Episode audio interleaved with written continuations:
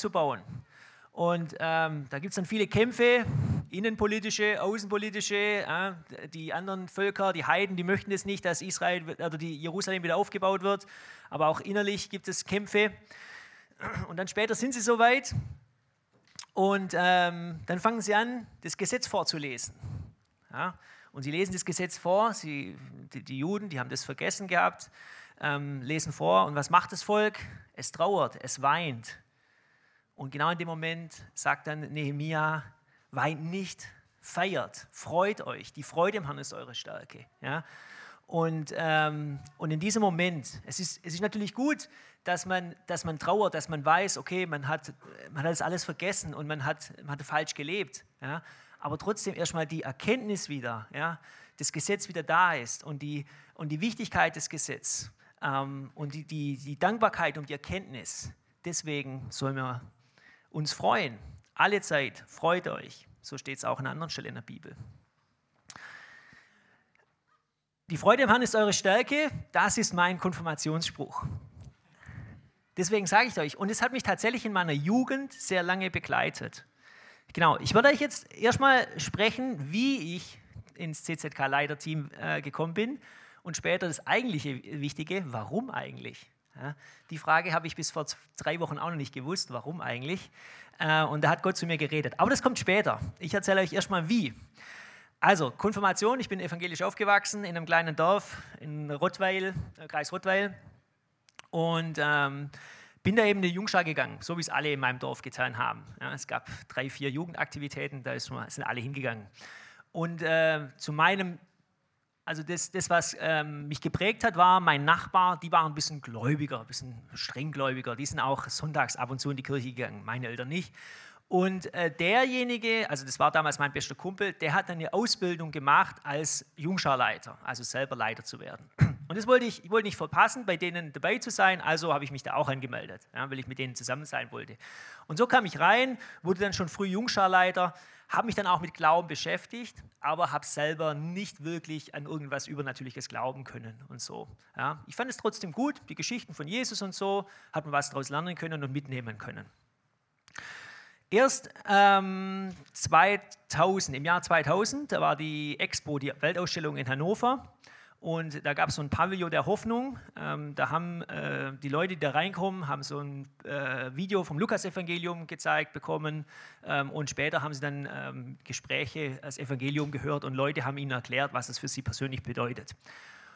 Und da hat mein Kumpel, immer noch der gleiche, ähm, der hat sich da angemeldet und hat gesagt, er geht da vier Wochen hin und macht da ähm, Freiwilligendienst. Und ich fand es cool, als damals 18-Jähriger oder neun, äh, 18, 19, vier Wochen in Hannover, äh, Weltausstellung, äh, grandiose Sache, da gehe ich mit hin. Und das hat mein Leben verändert, weil ich dort in dieser Gemeinschaft, Pavillon der Hoffnung, ähm, wo die Mitarbeiter auch waren, wo Freiwillige, äh, Freiwillige kamen, in meiner Zeit waren sehr viele aus Japan da, ähm, und diese Gemeinschaft, hat, das erste Mal habe ich eine Erkenntnis gehabt, Leute meinen das wirklich ernst mit dem Glauben. Ja, in meinem Dorf, da gab es ja, niemand so richtig, wo das so richtig ernst genommen hat. Ähm, aber da, dass die Leute aus Japan hierher fliegen und den Menschen dienen und ihr Leben da und viel aufgeben für das, das hat mich ähm, enorm fasziniert. Und von dem Moment an, es war kein wirklicher ähm, Moment, genau Zeitpunkt, aber von dem Tag oder von den vier Wochen an wollte ich Jesus nachfolgen. Ich fand Jesus, das war das Ideale. Das, was er gemacht hat und was seine Jünger machen, das war für mich das Ideale. Ich bin dann zurück in mein Dorf.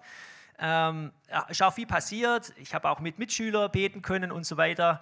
Aber es war schwierig, es war anstrengend. Ähm, später wusste ich erst warum ich habe dann aufgrund von dieser Erfahrung, das war so alles innerhalb CVJM und so, da auch Zivildienst gemacht und habe Zivildienst im CVJM Esslingen gemacht. Die sind so ein bisschen charismatisch erneuert und habe da das erste Mal vom Heiligen Geist gehört. Fragt er sich, wie kann jemand, bis er 20, 21 ist, nicht vom Heiligen Geist hören? Ich habe sehr oft vom Heiligen Geist gehört. Konfirmationsunterricht, da gibt es drei, vier, fünf Einheiten über, wer ist der Heilige Geist. Ja? Als ich da von der Expo zurückgekommen bin, ich wollte unbedingt wissen, was im Neuen Testament steht. Ich habe alles durchgelesen. Ja? Trotzdem ähm, haben mir die Leute da vom Heiligen Geist erzählt, ich hatte keine Ahnung. Ich habe gesagt, ich weiß es nicht. Und es ist für mich heute noch unerklärlich, wie ich das Neue Testament lesen konnte und nicht verstehen konnte, was der Heilige Geist ist. Ja? Obwohl ich es wollte, ich hatte Hunger, aber ich habe es nicht verstanden. Ich habe es nicht verstanden. Und das war dann ein Moment, eine Veränderung. Ich habe es ja schon mal geteilt. Ich sage es nochmal. Es war ähm, ein Abend, wo es so ein Gebet auch für den Heiligen Geist gab. Ähm, mir war klar, äh, wenn ich da hingehe und es passiert etwas, das wird mein Leben verändern. Und da war die Frage in mir, will ich das wirklich? Ähm, könnte ich alles aufgeben, wenn jetzt wirklich was Übernatürliches passiert? Was ich bis dahin immer noch ein bisschen gezweifelt hatte. Gibt es sowas Übernatürliches? Und ähm, ja, ich konnte damals sagen, hey, wenn es es wirklich gibt, dann kann ich alles aufgeben. Und ähm, Leute haben für mich gebetet. Und dann hat was in mir angefangen. Ich wollte es erst unterdrücken, so, aber das irgendwann, ich konnte es nicht unterdrücken. Das wurde immer größer in mir, größer und mir. Ich habe versucht, meinen Mund zuzuhalten, aber irgendwann konnte ich es nicht mehr. Und dann kam das Sprachengebet. Äh, so, also kommt damals, ich wusste nicht, was es war, kam was aus mir raus, was ich nicht erklären konnte. Aber es war ein total schönes Gefühl. Es hört sich schlimm an, aber es war total stark, total gut. Ähm, genau, und von da an ähm, hatte ich so ähm, dann lernen dürfen, mit dem Heiligen Geist zu leben und auch die Sachen zu verstehen. Und ich muss schon sagen, diese Zeit davor, Jesus nachzufolgen, ohne Heiligen Geist und die Zeit danach, wo ich dieses Erlebnis hatte und den Heiligen Geist so empfangen hatte, war doch auch ähm, eine andere. Ja. Also ich ermutige euch stark, sucht den Heiligen Geist, lasst euch von ihm leiten.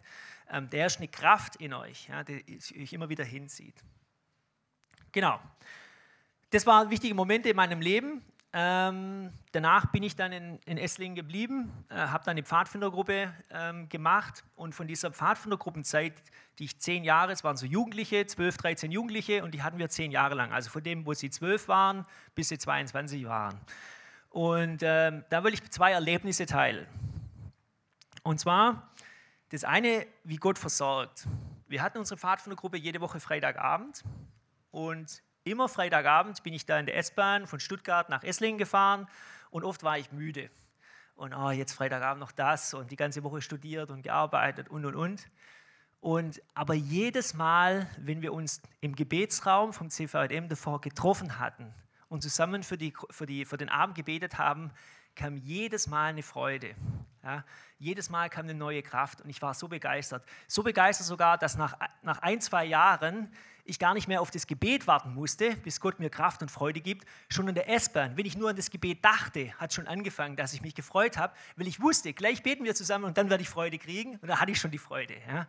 Und ähm, das ist so stark ähm, gewesen. Es war wirklich kein einziger Freitag. Und ich war viele Freitage müde und K.O. Aber es war kein einziger Freitag, wo in diesem Gebet nicht ich voll mit Freude erfüllt wurde. Ja, kein einziger. Ja. Und ähm, vielleicht Vielleicht ist das auch was für, für dich, äh, wo du mitnehmen kannst. Ähm, für mich war das ein Zeugnis, immer dann, wenn, wenn ich mich Gott bereitstelle, sage, Herr, tu was, ich will mich für dich investieren, ich will was für dich tun, er schenkt mir die Freude, er schenkt mir die Gabe, er schenkt mir die Liebe für die Jugendliche. Ähm, und das zu erleben, hat mich natürlich sehr stark geprägt. Deswegen empfehle ich auch jedem, ja, sich für Gott investi in, zu investi investieren. Ja, das muss jetzt nicht eine Jugendgruppe sein oder ein Hauskreis, oder es kann ganz vielfältig sein, aber macht es. Ja. Auch wenn euch oft nicht danach ist. Ja. Ganz oft war auch, wer macht irgendetwas. Ich habe irgendwann gelernt, auch in meinen Tälern, also dann, wo es mir geistlich oder auch körperlich oder sonst nicht gut geht, mich trotzdem zu melden für eine Predigt oder für eine Andacht, weil ich wusste, wenn ich es mache, wenn ich mich bereitstelle für Gott, dann würde mir die Kraft geben und dann komme ich wieder raus aus diesem Tal. Ja.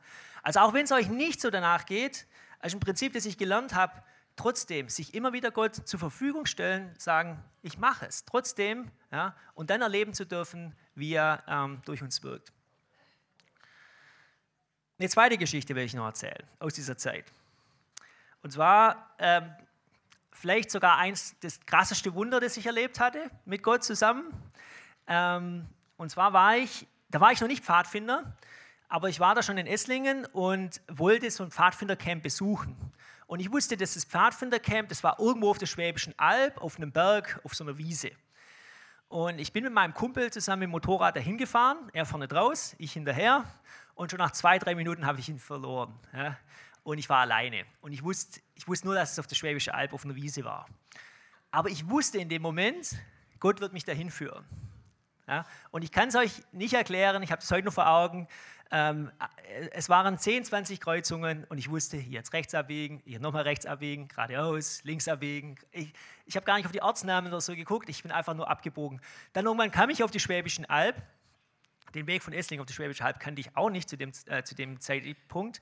Kam ich hoch und dann wusste ich irgendwann, okay, jetzt fahre ich hier in den Feldweg rein und fahre diesen Berg hoch und, äh, und dann kam ich da an diesen Zeltplatz hin. Also es ist wirklich unmöglich, das finden zu können. Ich konnte das nicht wissen, aber ich wusste, ich wusste in dem Moment, der Heilige Geist äh, wird mich führen und ich bin dann an diesem Ziel ähm, angekommen. Und vielleicht ich habe gedacht, vielleicht bist du auch manchmal orientierungslos oder jetzt gerade bist du orientierungslos.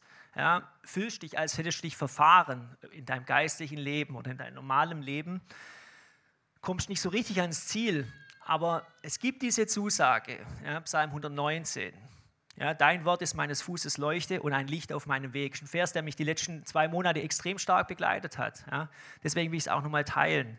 Wenn ihr euch so fühlt, wenn ihr euch so denkt, ja, ähm, ja, liefert euch Gott aus, sagt ihm, ich, ich kenne das Ziel nicht, ähm, bete dafür ähm, und lasst ihn von seinem Wort und von ihm leiten. Ja ähm, nehmt euch Geschwister, ne, sprecht mit anderen drüber, betet zusammen. Genau. Ich durfte es erleben und äh, es ist die Wahrheit. Gott führt uns in einer guten Art und Weise und bringt uns ans Ziel. Ich hatte später nochmals so ein Erlebnis in der Pfadfinderzeit. Wir waren immer zwei Wochen, jeden, jede Sommerferien waren wir zwei Wochen auf Fahrt. Das heißt, wir waren meist mit dem Fahrrad unterwegs, volles Gepäck oder einen Sommer waren wir mit dem Rucksack unterwegs, Mecklenburgische Seenplatte, so mit Kanus eine Woche lang äh, gefahren. Und die zweite Woche ähm, wollten wir dann am Campingplatz gehen.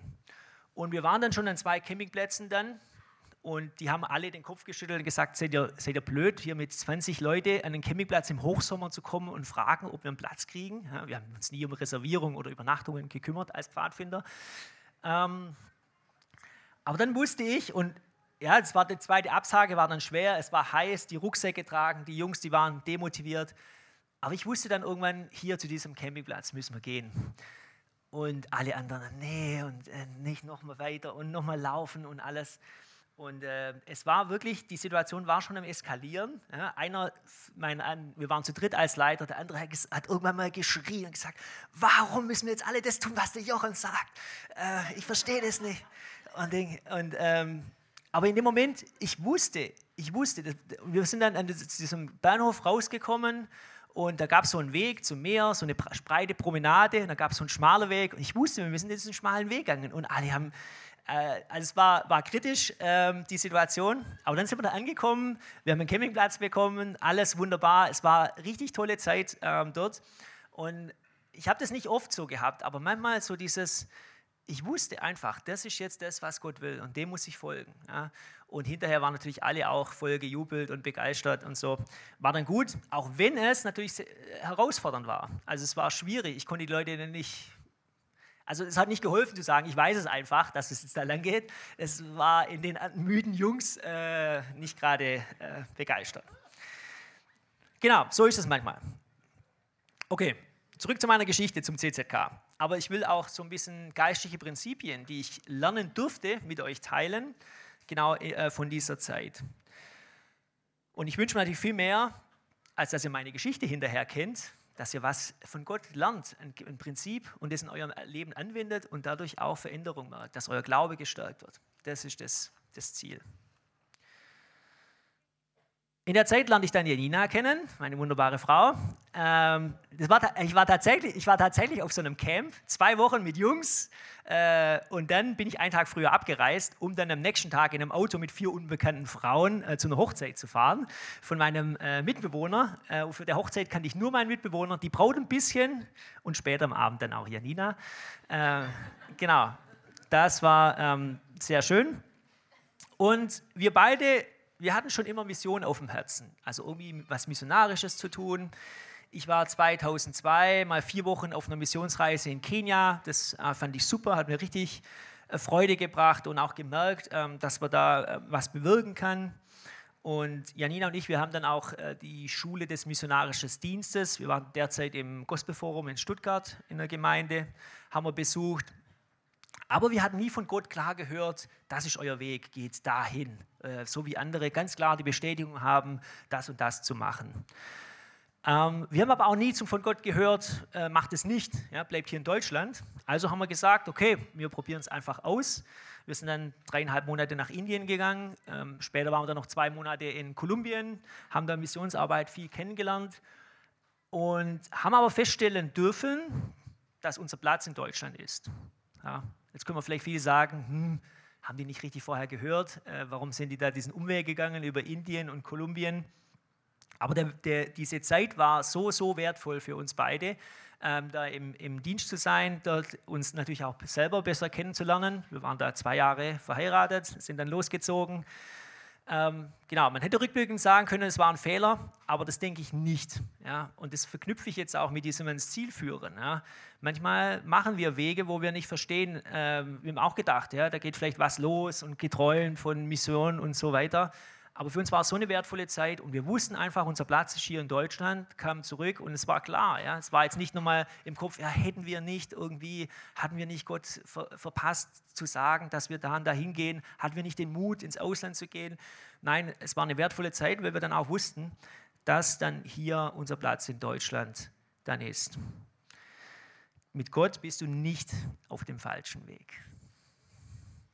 Genau, zurück nach Stuttgart, Familie gegründet, meine wunderbare Tochter Mia kam als erstes auf die Welt, dann Jonathan, Benjamin.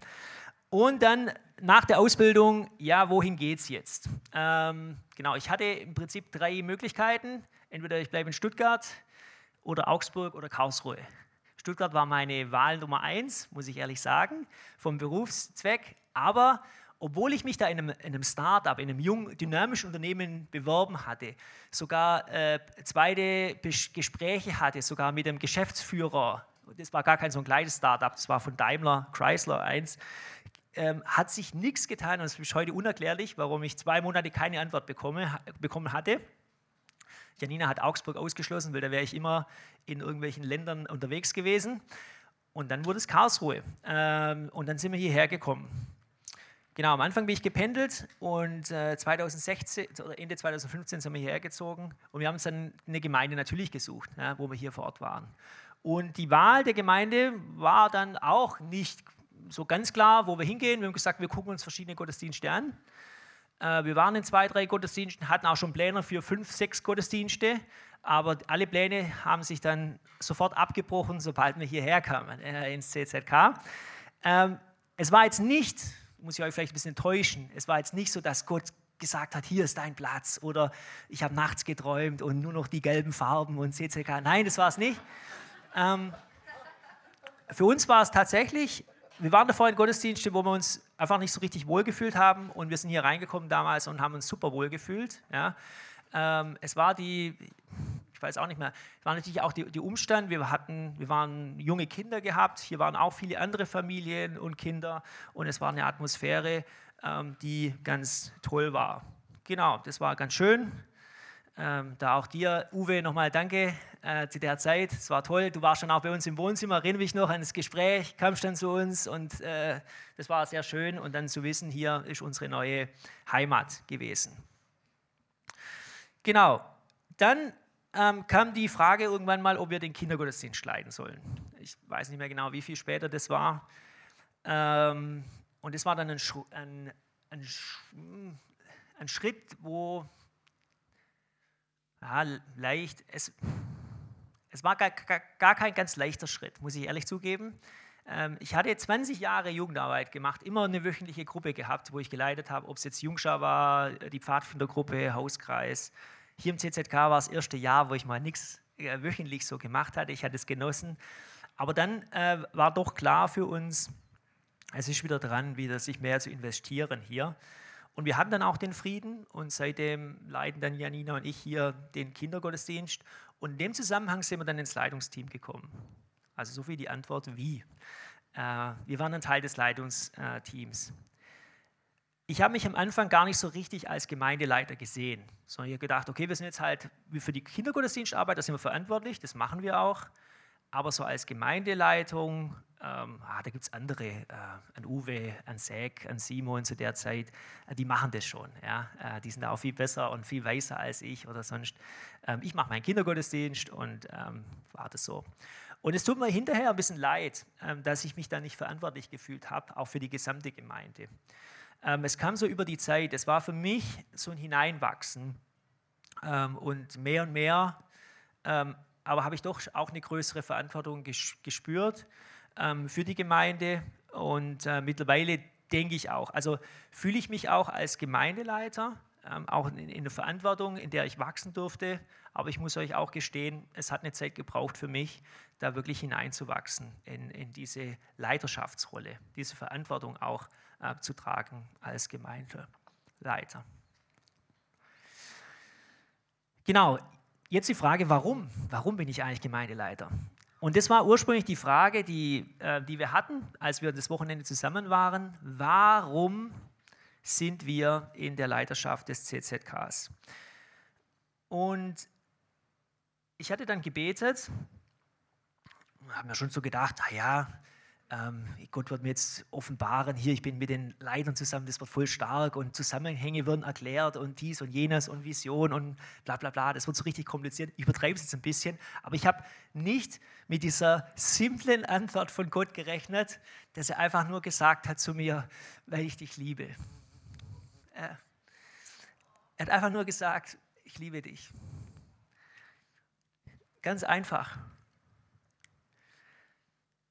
Ich habe mir echt gedacht, oh cool, äh, was alles Tolles an Erkenntnis oder sonst irgendwas kommt.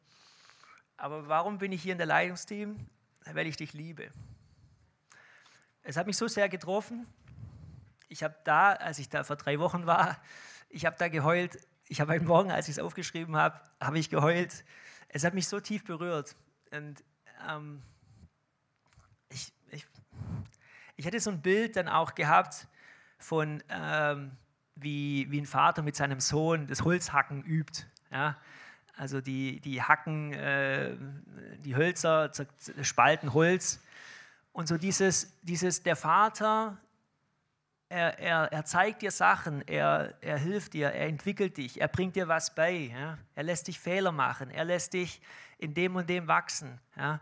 Und ähm, ich bin so dankbar, dass ich, ähm, dass ich dies erleben darf und dass Gott es macht, ja, weil er mich liebt.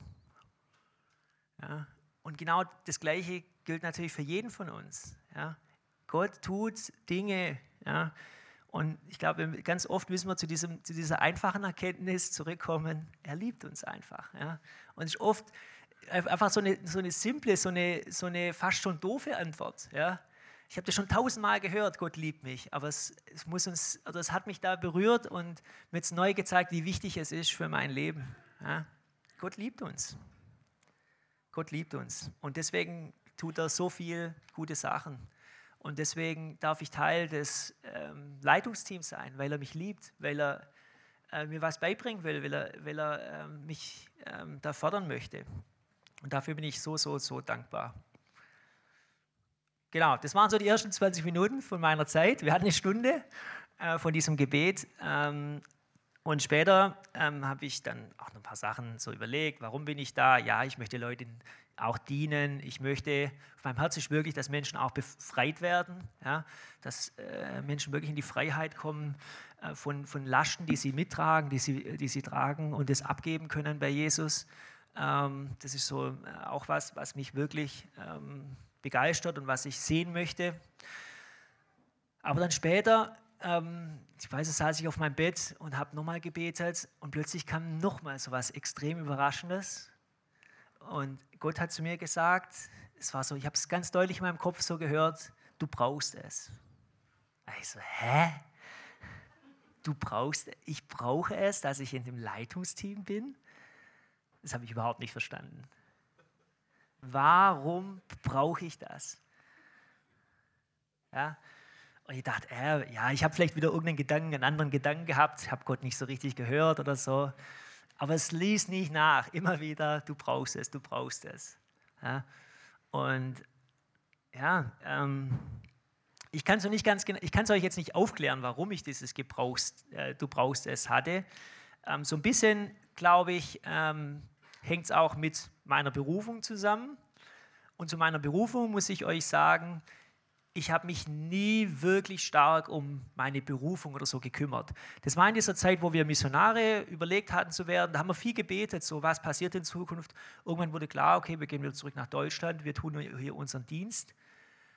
Aber was genau und wie und wie viele haben Visionen, ah, sie wussten schon vor zehn Jahren, dass sie nach Ostafrika gehen oder ähm, Simon, der schon lange wusste, vor fünf Jahren, dass er irgendwie, oder ich weiß nicht, ob es stimmt, aber nach Ostdeutschland und so eine Vision hatte ich nie so richtig für mein Leben. Ja, habe ich auch heute nicht so für mein Leben. Ich habe irgendwie, man hat mir die Aufgabe gegeben, hier ist dein Haus, kümmere dich drum. Okay, mache ich, das mache ich. Das kann ich auch gut. Ja. Ich mich um so ein Haus kümmern, sauber zu halten, organisieren, das mache ich wunderbar. Da bin ich gut drin. Ja. Aber alles, was darüber hinaus steht oder so, das war nie so richtig mein Fokus. Also so Strategiedenken oder darüber hinaus Und dann ich erst in der Woche, bevor wir, also in der Woche, bevor wir aufs Leitungs, äh, dieses Wochenende gegangen sind, hatte ich so einen Aha-Moment, wo ich gemerkt habe, da war jemand bei mir und hat gesagt, in Eggenstein, also wir wohnen neben so einer Festhalle, und hat gesagt, oh, die Festhalle, die könnte man eigentlich mieten, um eine Evangelisation zu machen. Ja, bei uns im Ort. Und ich so, auf, auf so einen Gedanken würde ich niemals kommen, habe ich mich so festgestellt. Ja, wie kann man so groß denken? Ja, habe ich mich gefragt ich, ich habe mich da um mein Haus gekümmert, also jetzt bildlich besprochen. Und, ähm, und das hat mich beschäftigt in der Woche, bevor ich wieder auf das Leitertreffen gegangen bin. Und ich habe Gott so gefragt, irgendwie, ja, brauche ich so eine Vision? Brauche ich so, eine, so ein Bild und alles? Und ja, ich habe keine richtige Antwort bekommen. Ich wusste nur tief in meinem Herzen, wenn es dran ist, wird es Gott mir das geben und zeigen. Ja? Ähm, und dann kam das eben mit diesem, du brauchst es an dem Wochenende ähm, nochmal, also zu, zu, dieser Vision, zu dem, zu was Gott mich berufen hat, zu dem, zu was er mich als Sohn praktisch erzogen hat, ähm, meine Rolle, was ist meine Strategie. Ähm, er wird es mir zeigen, er wird es, ähm, er wird es zeigen. Deswegen bin ich selber auch noch gespannt, ja, was es wirklich alles beinhaltet, tut. Ähm, aber genau, mich hat es wirklich überwältigt mit diesem ähm, Ich liebe dich. Das ist für mich der Hauptgrund, warum ähm, Gott, also warum ich, also die Antwort dazu, um die Antwort zu um die, andersrum, um die Frage zu beantworten, warum ich im Leitungsteam bin, ist meine Antwort ganz klar, weil Jesus, weil Gott mich liebt. Ähm, und bin so dankbar dafür, für alles, was ich lernen konnte, für alle Mitleid, aber nicht nur für die Mitleider, sondern auch für jeden von euch, ähm, wo ich, als ich damals ins Leitungsteam ging, hätte ich, hätte ich 20 und glaube ich heute könnte ich noch 20 Leute aufzählen, die wahrscheinlich besser geeignet wären wie ich.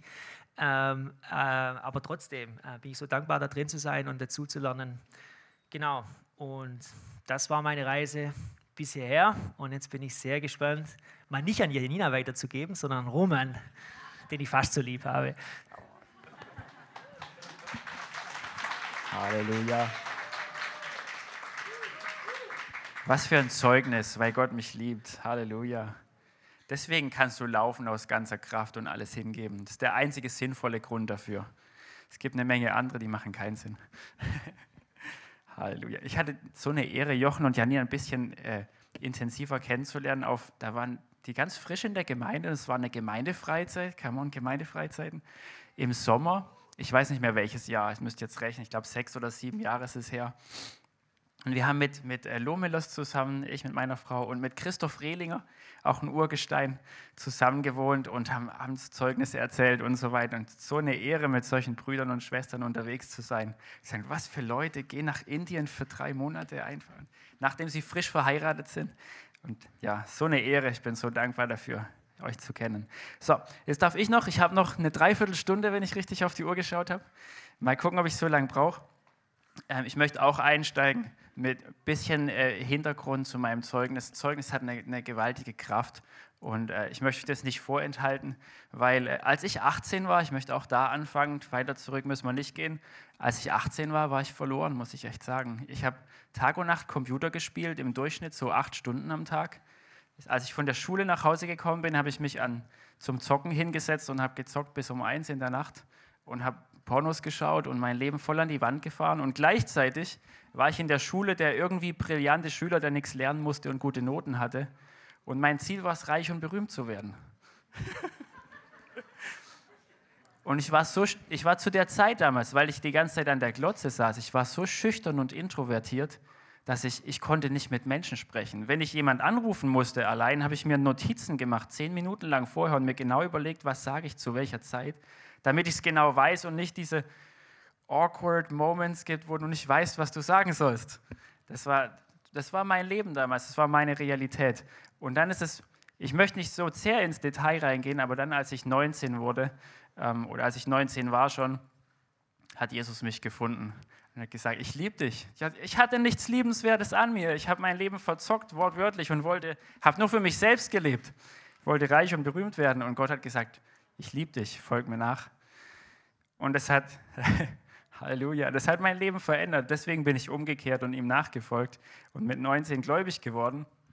Leider erst später getauft. Ich hatte noch nicht die richtige Lehre damals, wusste nicht, muss gleich umkehren und mich taufen lassen. Ich wurde hier im CZK getauft, by the way, von Uwe, der heute da ist, und Benny. Das war so schön, weil Gott später gesagt hat, immer wieder durch den Heiligen Geist, lass dich taufen, lass dich taufen. Und ich dachte, ich bin doch als Baby getauft. Ich habe das noch nicht verstanden damals, dass es keine Taufe war eigentlich. Und äh, dann bin ich zum Uwe gegangen und gesagt, wir wollen uns taufen lassen. Und Uwe hat gesagt, okay, machen wir. Nächster Termin steht. Und dann ist meine ganze Familie in einem Tag getauft worden. Das war ganz lustig. Also meine Eltern und meine Geschwister und so weiter. Aber um zurückzukommen zu, ich bin frisch zum Glauben gekommen, aus diesem Hintergrund von völlig introvertiert sein, schüchtern sein und so weiter. Das war wirklich meine Realität und ich hatte nur für mich selbst gelebt. Dann komme ich zum Glauben. Das Erste, was ich gemacht habe, ich bin nach Regensburg gegangen zum Studieren noch. Das war Teil vom alten Plan. Und ich habe mich investiert. Ich habe angefangen zu dienen in der Gemeinde dort. Weil das war eine der, darauf komme ich später nochmal zu sprechen, es war eine der ersten Äußerungen, muss ich, so sagen, äh, muss ich sagen, von dem ich, ich habe Jesus geliebt, ich wollte ihm dienen. Ich wollte ihm zu Diensten stehen. Und das Erste, was so gekommen ist, und es klingt jetzt lustig, wenn man diesen Hintergrund kennt, ist, ich wusste, ich bin Missionar. so lustig mit dem Hintergrund, wenn du dich nicht traust, überhaupt mit irgendjemandem zu sprechen, du so schüchtern und introvertiert bist. Als Erste, was ich wusste, ist, ich muss Leuten von Jesus erzählen, ich bin Missionar. Und ich weiß nicht mal mehr wirklich, warum, um ehrlich zu sein. Also, als ich zum Glauben gekommen bin, es war so deutlich. Und das war dann der Grund tatsächlich, warum ich nach wenigen Monaten, mein damaliges Bild davon, was es bedeutet, Missionar zu sein, heißt, du musst Theologie studieren und dich aussenden lassen in die Mission. Das war mein damaliges Verständnis davon. Also habe ich genau das probiert. Und ähm, nach kurzer Zeit, wie gesagt, war es klar, ich will eigentlich nicht mehr reich und berühmt werden, glücklich macht es eh nicht. Und der Herr hat was ganz anderes. Und dachte ich, mein Leben für den Herrn, ich muss Missionar werden. Und äh, dann habe ich in Regensburg noch habe ich meine schöne Frau kennengelernt. Halleluja, schöne Frauen sind vom Herrn. Das ist wirklich ein Geschenk. Ich durfte sehr jung heiraten, mit 21. Und was aber kurz vorher passiert ist, bevor wir geheiratet haben, ist, ich war auf einem FSJ in Bad Liebenzell um das nochmal zu prüfen, auch ob ich Theologie studieren soll. Und dann habe ich das versucht.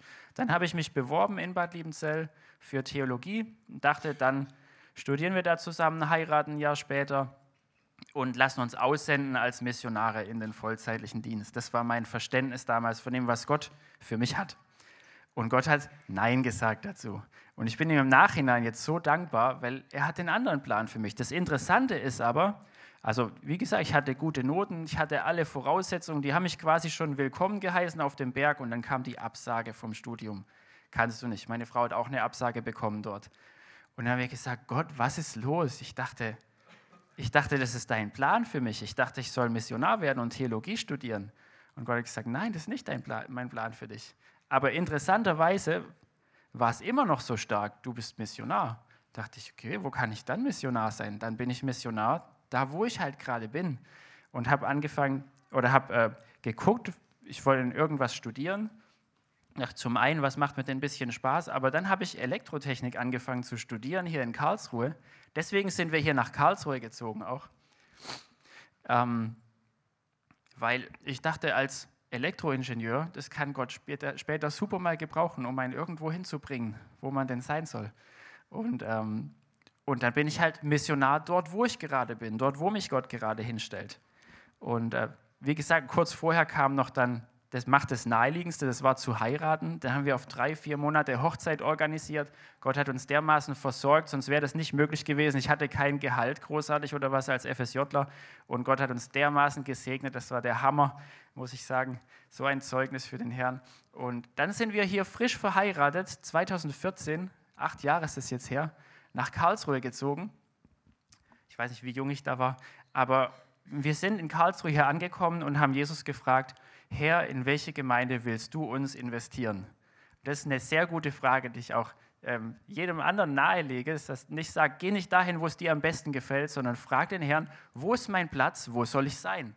Wo willst du mich einsetzen?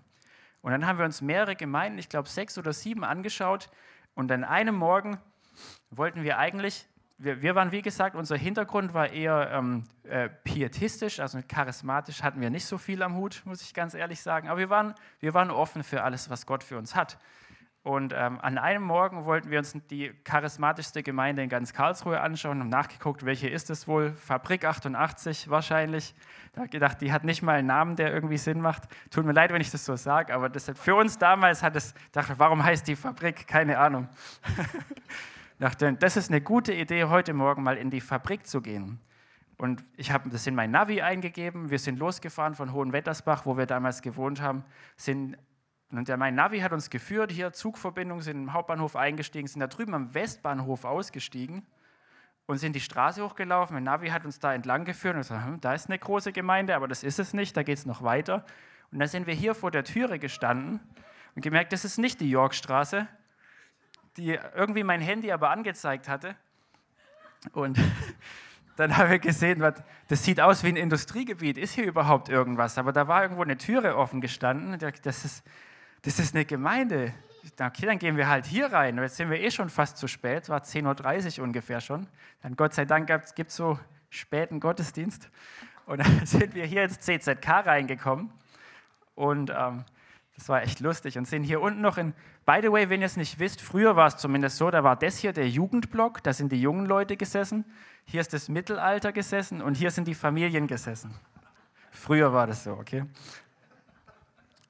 Aber es war so erstaunlich, wie Gott geführt hat, wie Jesus gesprochen hat. Dann wir sind hier reingelaufen, haben uns reingesetzt in Lobpreis bei uns hat man vorher, muss ich sagen, immer gesagt, oder ich habe das so gehört bekommen von Charismaten quasi, die sind immer im Geist und abgehoben und haben so das Fundament verloren und so. Das sind so die Vorurteile, die wir gehört hatten. Aber wir waren offen, das zu erleben und dann haben wir gesehen, da hat Uwe gepredigt, wenn ich es richtig weiß, noch am ersten Tag, wo wir da waren, gesagt so, was für ein Leiter steht da vorne, der ist auch noch transparent und erzählt von seinem Leben und scheint im Wort fundiert zu sein, weil er predigt das Wort Gottes.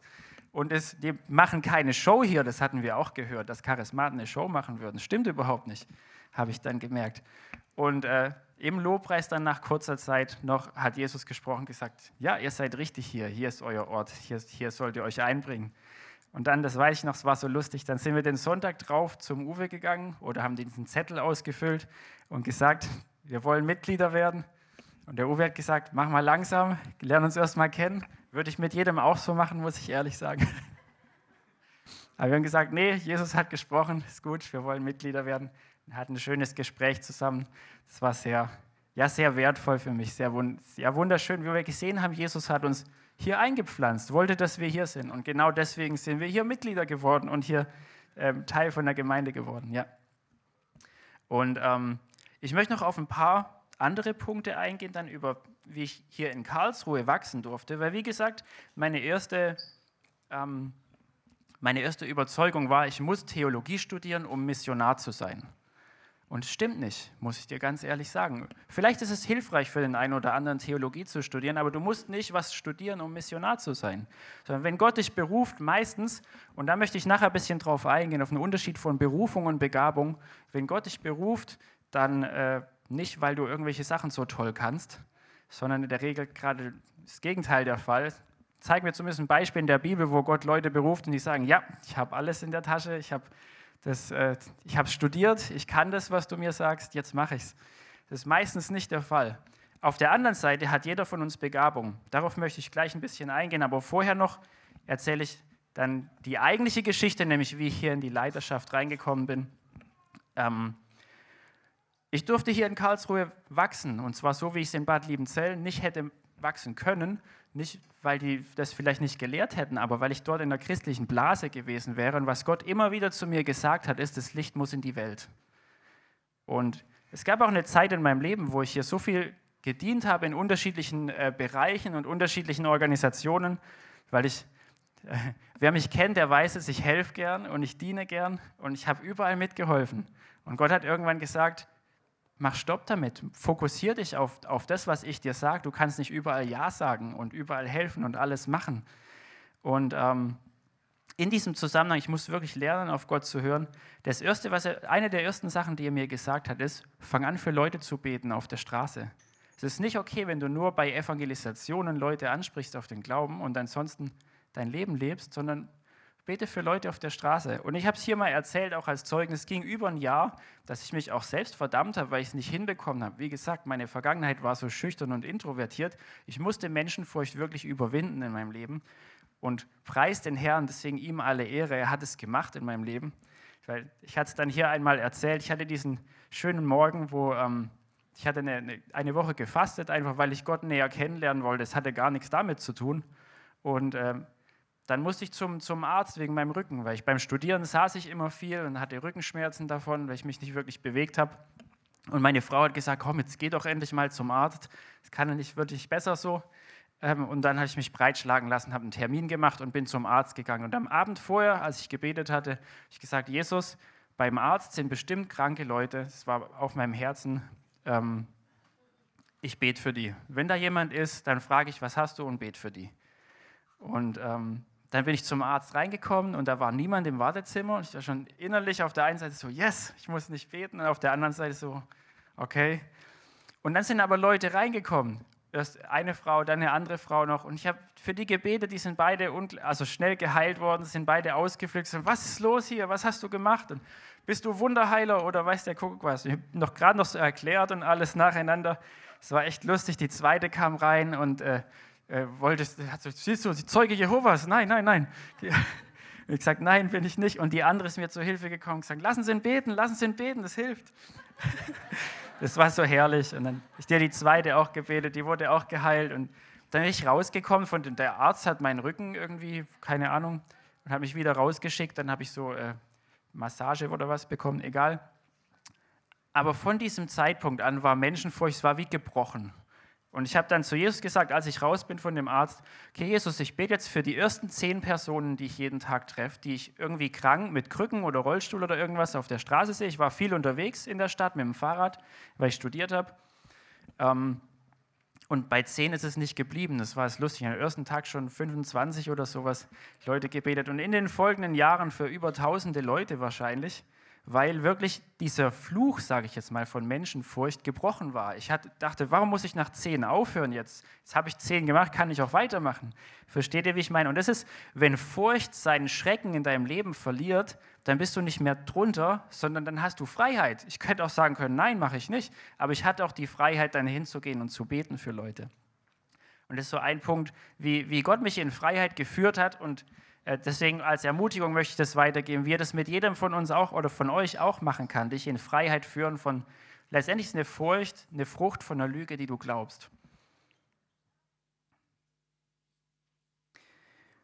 So, dann ein paar Jahre später, das war gar nicht ungefähr ein paar Jahre später, ungefähr zu der Zeit kam äh, SEC nach Karlsruhe, wenn ich es richtig weiß, und hat diese Encounter-Gruppe gestartet. Ich muss dazu sagen, ich habe immer wieder versucht, Sport zu machen unter der Woche, weil sonst ist mein Bauch gewachsen. So, wenn man frisch verheiratet ist, dann isst man ein bisschen mehr, oder habe ich zumindest. Und ähm, dann habe ich sonntags Frisbee gespielt mit SFC. Das ist super, dann kann man sich bewegen und rennen und so weiter. Und ich war sonntags immer Frisbee spielen. Und irgendwann ist meine Frau auch zu der Encounter-Gruppe vom SEC gegangen. Und ich dachte so, nee, nicht noch eine Gruppe, noch eine christliche Gruppe und bin weiter Frisbee spielen gegangen. Aber irgendwann habe ich mich einladen lassen und bin mit in eine Encounter-Gruppe gekommen. Und nachdem ich einmal dort war in der Encounter-Gruppe, war es klar, Frisbee ist gestorben.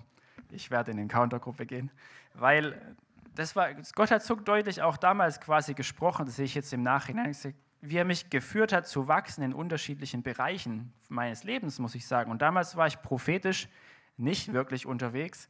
Und ich habe gemerkt, ich muss wachsen im Prophetischen. Und dann bin ich in dieser Gruppe gesessen und Zack hat gepredigt für 10, 20 Minuten, dann hat man Encounter-Zeit gemacht und dann haben die angefangen, übereinander zu prophezeien und zu sagen, du mit der gelben Jacke oder es war so, so eindrücklich, so lustig für mich. Und ich habe gemerkt, wow, Menschen können Gottes Stimme hören und hören Sachen und haben Eindrücke. Wir haben einmal gebetet, gegen, äh, weil wir den Eindruck hatten, gegen Terrorismus und dann wurde ein Anschlag verhindert am nächsten Tag und lauter solche Sachen sind passiert. Ich gedacht wow, ich muss äh, diese, ich hatte eine Beziehung zu Gott, aber ich muss die intensivieren und, und aktiver hören, lernen. Und das ist das Schöne im Königreich Gottes, wenn du willst, kannst du lernen. Halleluja. Das habe ich so viel erlebt und deswegen möchte ich davon auch Zeugnis geben. Dann war es noch mal ein paar Jahre später, dann sind Sek und Simon Pastoren geworden hier im CZK. Und noch mal ein bisschen später, an, ähm, an einem Morgen hatte ich gerade den ersten Timotheusbrief gelesen und mir mal wieder Gedanken darüber gemacht, was es eigentlich bedeutet, Aufseher bzw. Ältester im CZK zu sein. So intensiv habe ich nicht darüber nachgedacht, weil es hatte damals nichts mit meinem Leben zu tun. Aber ähm, ich hatte extremen Respekt, muss ich sagen, vor der Aufgabe von einem Aufseher, von einem, von einem Diener in der Gemeinde. Und ich habe an diesem Morgen, es war ganz interessant, normalerweise räume ich meine Bibel immer weg und packe sie wieder ein, wenn ich sie morgens gelesen habe, aber an dem Morgen habe ich sie offen liegen lassen auf dem Kaffeetisch. Wir hatten damals so, einen kleinen, so eine Sitzgelegenheit äh, bei, bei den Sofas, so einen Tisch. Und ähm, sind an dem Tag noch dann irgendwann zu Archers gegangen, die mit denen Abendessen vereinbart hatten. Und an dem Abend hat Zack mich gefragt, willst du Ältester im CCK werden? Und meine Antwort war ganz einfach. Das Erste, was ich gesagt habe, war, nee, will ich nicht. Jesus müsste sehr deutlich sprechen, wenn er das möchte, dann bin ich bereit dazu. Aber sonst, nee, möchte ich nicht. Und dann bin ich an dem Tag nach Hause gefahren. Ich habe gesagt, ich brauche einen Monat zum drüber beten und drüber, äh, drüber ähm, Jesus fragen. Und als ich zu Hause angekommen bin, habe ich gesehen, dass meine Bibel offen liegt. 1. Timotheus 3. ich habe gedacht, Jesus, das kann nicht wahr sein. Dann habe ich gesagt, hoffentlich war das es nicht schon, weil es überzeugt mich noch nicht. Du musst noch deutlicher sprechen. Und Gott sei Dank hat er noch deutlicher gesprochen. Aber darauf möchte ich gleich noch ein kleines bisschen eingehen, weil ähm, ich war, muss ich auch so sagen, ich war so geehrt. Ich habe dann später erfahren, dass Sek und Simon gefastet haben darüber, wer Ältester sein soll. Und dann haben sie mich gefragt, gedacht, die fasten sogar darüber, wer Ältester. Die denken nicht einfach nur, den mag ich halt, deswegen mache ich ihn zum Ältesten, sondern die haben gefastet und gebetet, wer Ältester sein soll. Das hat mich so geehrt, muss ich sagen, und dafür bin ich so dankbar, weil ich habe es auch deswegen sehr ernst genommen und habe Jesus gefragt und Jesus war ziemlich deutlich in diesem Zusammenhang und gesagt, ja, du sollst. Beziehungsweise er hat mich gefragt, bist du bereit, Verantwortung zu übernehmen? Bist du bereit, Vorsteher zu sein? Und das Erste, was ich gedacht habe, ist, ich bringe doch bestimmt gar nicht die Voraussetzungen mit, ein Ältester zu sein. Dann habe ich nochmal nachgelesen, 1. Timotheus 3, das möchte ich euch kurz vorlesen. Das war ganz lustig. Ich habe gedacht, bringe ich doch gar nicht mit. Der Aufseher nun muss untadelig sein. Okay. Mann einer Frau, bin ich auch. Nüchtern, ja besonnen, anständig, gastfrei, lehrfähig, kein Trinker, kein Schläger. Bin ich ein Trinker, ein Schläger? Nee, eigentlich nicht. Sondern milde, nicht streitsüchtig, nicht geldliebend, der dem eigenen Haus gut vorsteht und die Kinder mit aller Ehrbarkeit in Unterordnung hält. Wenn aber jemand, und das ist der Punkt, vor dem ich extrem Respekt hatte auch, wenn jemand dem eigenen Haus nicht vorzustehen weiß, wie wird er für die Gemeinde Gottes sorgen? So für Paulus ist es völlig klar, dass Aufseher zu sein in der Gemeinde bedeutet, wie Kinder zu haben, wie Kinder zu erziehen. Deswegen sagt er zu Timotheus auch, sei stark im Lehren, im Vorlesen, im Ermahnen, im Zurechtbringen und so weiter, weil es wie ein Vater zu sein ist. Und Gott hat mich damit gefragt, willst du ein Vater sein?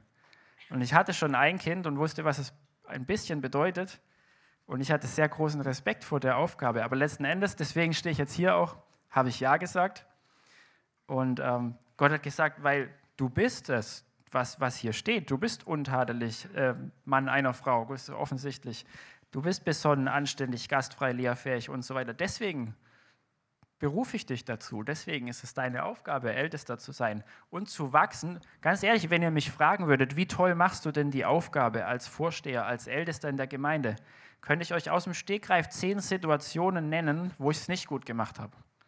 Aber das ist nicht der Punkt. Und das nochmal zurückzukommen zu vorhin. Es geht nicht darum, alles perfekt zu machen, sondern Gott gehorsam zu sein, wo er dich hinstellt, um zu wachsen und, und ähm, dich ihm zur Verfügung zu stellen. Das ist auch, ja, dich ihm zur Verfügung zu stellen, wo er dich einsetzen, wo er dich gebrauchen möchte. Und zu Timotheus sagt Paulus, das war einer der starken Dinge, auch sei stark in der Gnadengabe, die dir gegeben worden ist. Weil es heißt, Christus ist gestorben, auferstanden, in den Himmel gegangen, um den Menschen Gaben zu geben. Das heißt entweder, und das ist eine krasse Aussage, entweder nennst du Christus einen Lügner oder du erkennst, dass du Gaben bekommen hast vom Herrn. Und ich habe mich oft gefragt, was sind überhaupt meine Gaben? Ich bin weder der große Prophet, noch der große Lehrer, noch der große und so weiter. Aber Gott hat irgendwann gesprochen, was machst du denn? Und in Römer 12, Vers 7 ist als Gnadengabe gelistet steht, wer dient, der diene im Dienen. Jetzt, was ist ein Diener? Das ist ganz interessant, weil viele von euch wahrscheinlich auch sind Diener. Wenn du dich überall findest, alles Mögliche zu machen manchmal und nicht, manchmal nicht wirklich mit einem Fokus, ist sehr wahrscheinlich, dass du ein Diener bist. Und ein gutes Beispiel für Diener in der Bibel sind zum Beispiel Stephanus oder Philippus. Die werden eingesetzt, voll Heiligen Geistes eigentlich, um die Tische zu bedienen. Und was sie machen, ist Evangelium predigen und dafür getötet werden zum Teil. Weil ein Diener das, was sein Job ist, was er eigentlich macht, ist, er füllt das aus, was notwendig ist. Und deswegen setzt Gott, oder deswegen ist, ist, ist Dienst so groß im Königreich Gottes. Sieht vielleicht nicht toll aus, aber Dienst hat einen enorm hohen Wert im Königreich Gottes. Und so hat Gott bestätigt quasi, deine Gnadengabe ist, du bist ein Diener. Du machst das, was nötig ist, wo es gerade fehlt, was, ähm, was gebraucht wird. Und ich möchte jetzt gleich in Ministry Time gehen und die Leute nach vorne bitten, auch Ministry Team und gerne auch Uwe und Silvia, um ähm, zu beten, weil jeder von uns hat was bekommen, hat eine Gnadengabe bekommen.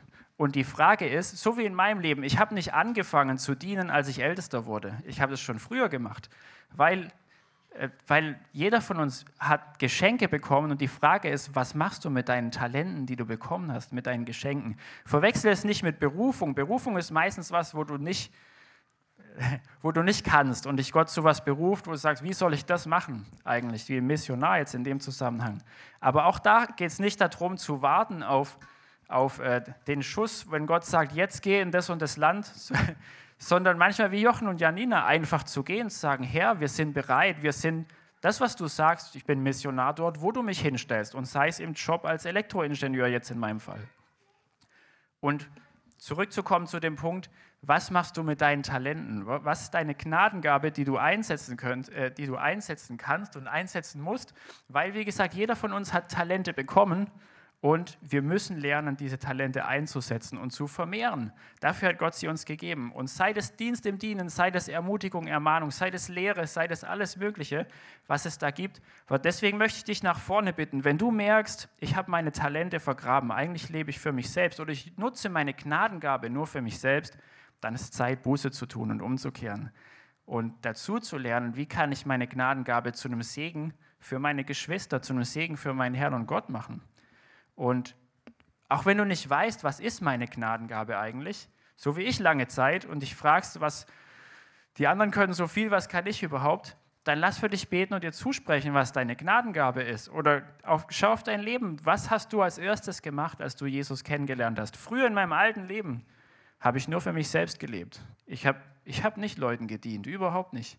Ich, mir ging es nur um mich selbst und meine Ziele. Und das Erste, was ich gemacht habe, als ich zu Jesus kam, als er mich gefunden hat, aus Liebe, weil nichts Liebenswertes war an mir, aber er hat das Potenzial in mir gesehen.